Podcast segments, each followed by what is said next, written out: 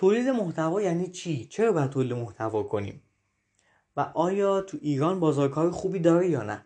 سلام من علیرضا ابراهیمیان هستم از دیجیتالینگ و توی این اپیزود می‌خوام راجع به مفهوم تولید محتوا و بازارکارش تو ایران صحبت بکنم. باتون امیدوارم که با من همراه باشید اول به این سوال پاسخ بدیم که اصلا تولید محتوا یعنی چی؟ شاید براتون عجیب باشه بگیم که های ابراهیمیان معلومه دیگه تولید محتوا یعنی که من یک محتوای متنی صوتی تصویری یا ویدیویی خلق بکنم. این میشه تولید محتوا. بله کاملا قبول دارم که تعریفش همینه. به ساده ترین شکل ممکن میشه. همین رو گفت. مشکلی که وجود داره اینه که شما وقتی توی یک فضایی که آدم های عام هستن حالا نه متخصص عام هستن راجع به شغلتون صحبت می‌کنیم میگیم مثلا من کار تولید محتوا انجام میدم. براشون سوال میشه میگن یعنی چی داری کار تولید محتوا انجام میدی؟ خیلی اصلا میگن که آقا این واقعا درآمدم داره.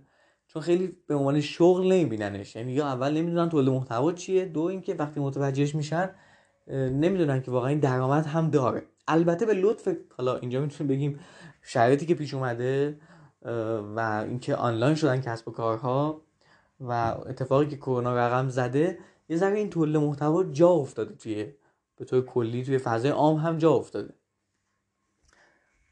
اما به نظرم به طور کلی همه آدما دارن تولید محتوا می‌کنن. وقتی شما با دوستانتون همکارانتون خانوادهتون صحبت می‌کنین دارین تولید محتوا می‌کنین. وقتی تماس می‌گیرین وقتی ویدیو کال می‌کنین وقتی چت می‌کنین همه اینا تولید محتواست. اینجا بیشتر روی کرده ما سمت کسب و کاره. یعنی من تولید محتوا رو دارم برای business شخصی خودم یعنی personal brand خودم در واقع.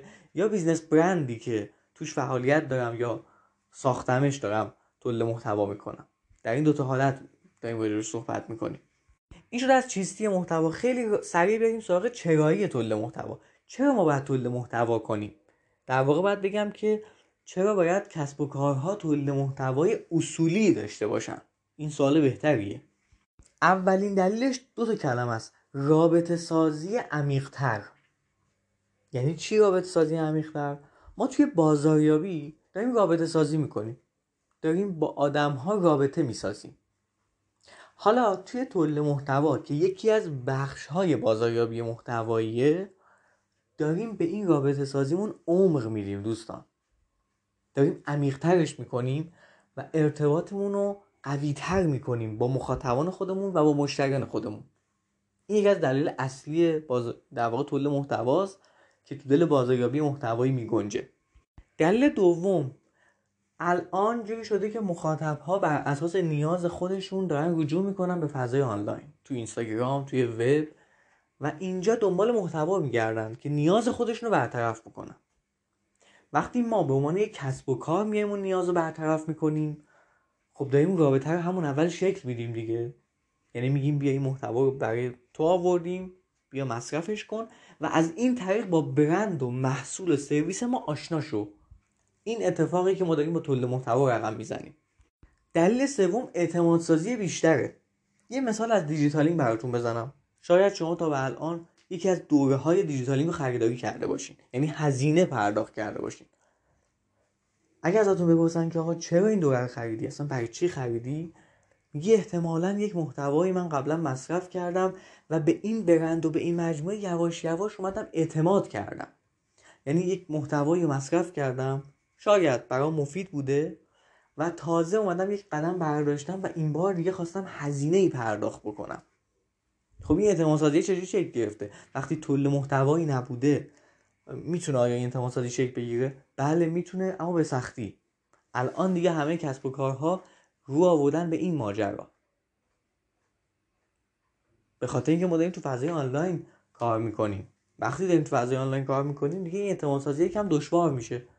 با تولید محتوا یکم می‌تونیم این فرایند رو تسهیل بدیم بهش. دلیل چهارم رو می‌خوام نقل قول کنم از آقای ستگادین که میگه بازاریابی محتوایی به طور کلی تنها روش بازاریابی که الان باقی مونده. تاریخ مصرف بقیه بازاریابی ها گذشته. البته که این جمله یکم اقراق داره توش. واقعا جمله اقراق‌آمیزیه اما بازاریابی محتوایی که تو دلش تولید محتوا نشسته واقعا این رو داره. یعنی هر چقدر پیش میریم یکی از بهترین روش ها داره میشه. هرچند که کنده هرچند که معایب خودش رو هم داره اما بسیار می‌تونه روش اثر بخشی باشه. اگر به درستی انجام بشه یادتون باشه من گفتم چرا باید تولید محتوای اصولی و درست انجام بدیم؟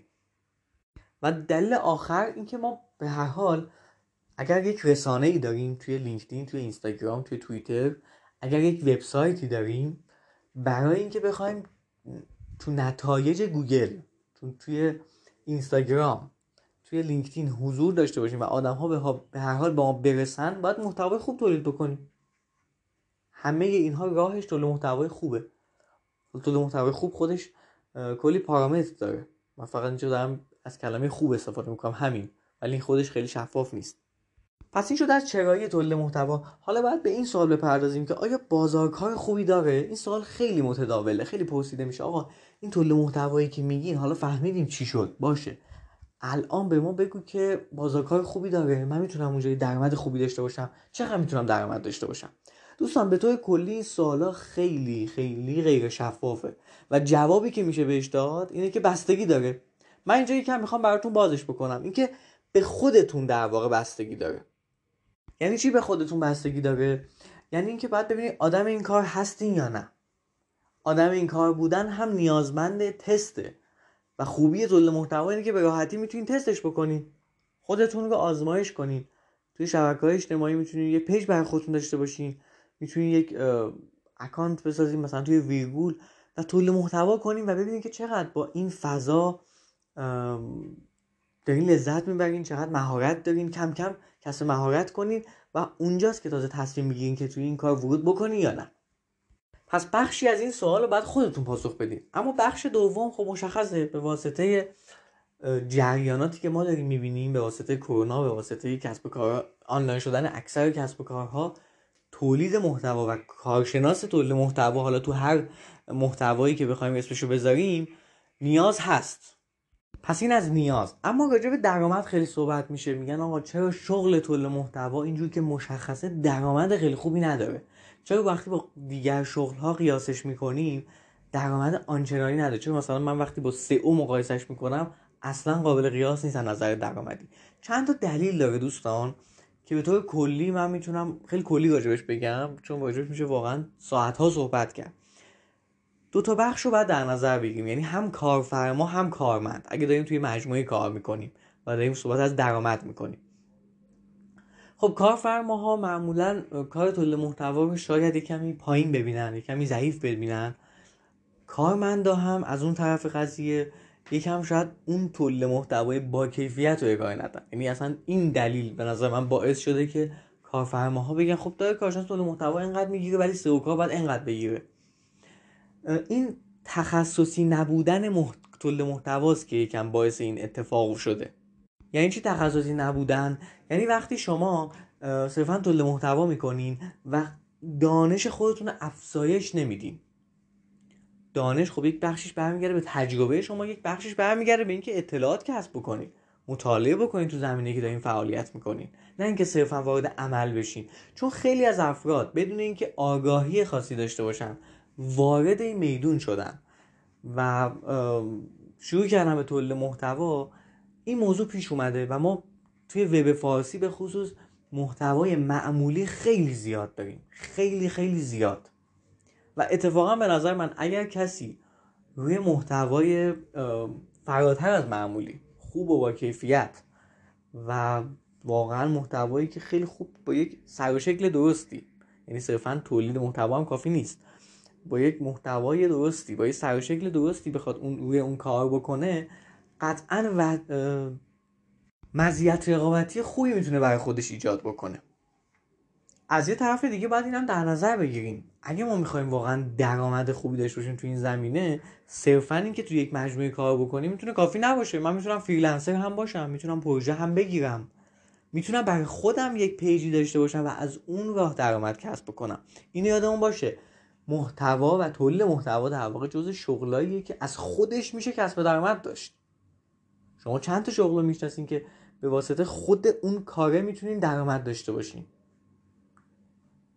خود محتوا می‌تونه درآمد باشه. یعنی خود فروش محتوا می‌تونه درآمد باشه. پس اینو باید در نظر بگیرین که راه براش زیاده. راه برای درآمدزاییش زیاده. چون این سوال خیلی پرسیده می‌شد گفتم که در انتهای این اپیزود بهش اشاره بکنم. البته که راه های زیادی وجود داره و در واقع دلایل زیادی وجود داره. برای اینکه ما بگیم مثلا شغل تولید محتوا چرا درآمدش تو مجموعه مختلف کمه. این به طور کلی حرف درستی نیست. شاید من به خاطر اینکه به واسطه اینکه توی حوزه آموزش هستم و دارم توی این زمینه فعالیت می‌کنم دچار نزدیک بینی شده باشم که اکثر آدم ها خیلی آکادمیک تولید محتوا یاد نگرفتن و اصولش رو نمی‌دونن. چرا؟ چرا دارم این حرف رو می‌زنم؟ به خاطر اینکه ممکنه بخش زیادی از شما وقتی میگیم تولید محتوا ندونین تولید محتوا قبل و بعد داره دوستان. ما قبل از اینکه تولید محتوا کنیم هدف گذاری می‌کنیم. که قبلا توی راجع هدف گذاری صحبت کردیم. نقشه راه تدوین کردیم. توی سایت دیجیتالینگ هست. هدف گذاری می‌کنیم. بعد استراتژی تدوین می‌کنیم. که تو دل استراتژی حالا مراحل مختلفی گنجونده میشه. به خصوص مخاطب شناسی در واقع مخاطب رو می‌شناسیم. بعد میگیم حالا میگیم بسم الله الرحمن الرحیم می‌خوام تولید محتوا کنم. و جالبیش اینه بعد از تولید محتوا هم فرآیند توضیح و ترویج و تحلیلش رو داریم. که اینم باز خیلی موقع ازش جا میمونیم. یعنی ما خیلی موقع میشیم کسی که فقط داره تولید محتوا می‌کنه. و به همین دلیل چون داریم یه جایی در جا می‌زنیم. چون قبل و بعدش رو ندیدیم فکر می‌کنیم که خب okay دیگه پس من فقط باید تولید محتوا بکنم و به اون جایگاهی هم که می‌خوایم نمی‌رسیم. برای همین حالا ما دوره بازاریابی محتوایی رو آماده کردیم که همه مراحل رو توضیح میدیم. و اگر خواستیم می‌تونید دوره بازاریابی محتوایی از سایت دیجیتالینگ دریافت بکنید توی گوگل search بکنید دوره بازاریابی محتوایی دیجیتالینگ و دوره رو دریافت بکنید یه دوره 16 17 ساعت است که کلی بهتون یاد میده. مهارت های مختلف رو میده.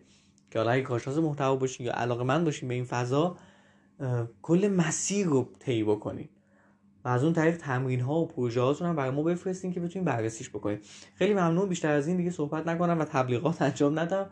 دقیقا طول محتوا همینه. اینکه شما دوازده دقیقه الان این اپیزود رو گوش دادین و تقریبا سعی اون برای این بوده که 7 ده دقیقه فکر می‌کنم ده دقیقه راجع به تولید محتوا و چراییش صحبت بکنیم. که نیاز شما برطرف بشه و در نهایت محصول خودمون رو معرفی کنیم این دقیقا همین اتفاقی که داره توی بازاریابی محتوایی میفته خیلی ممنون و خدا نگهدار.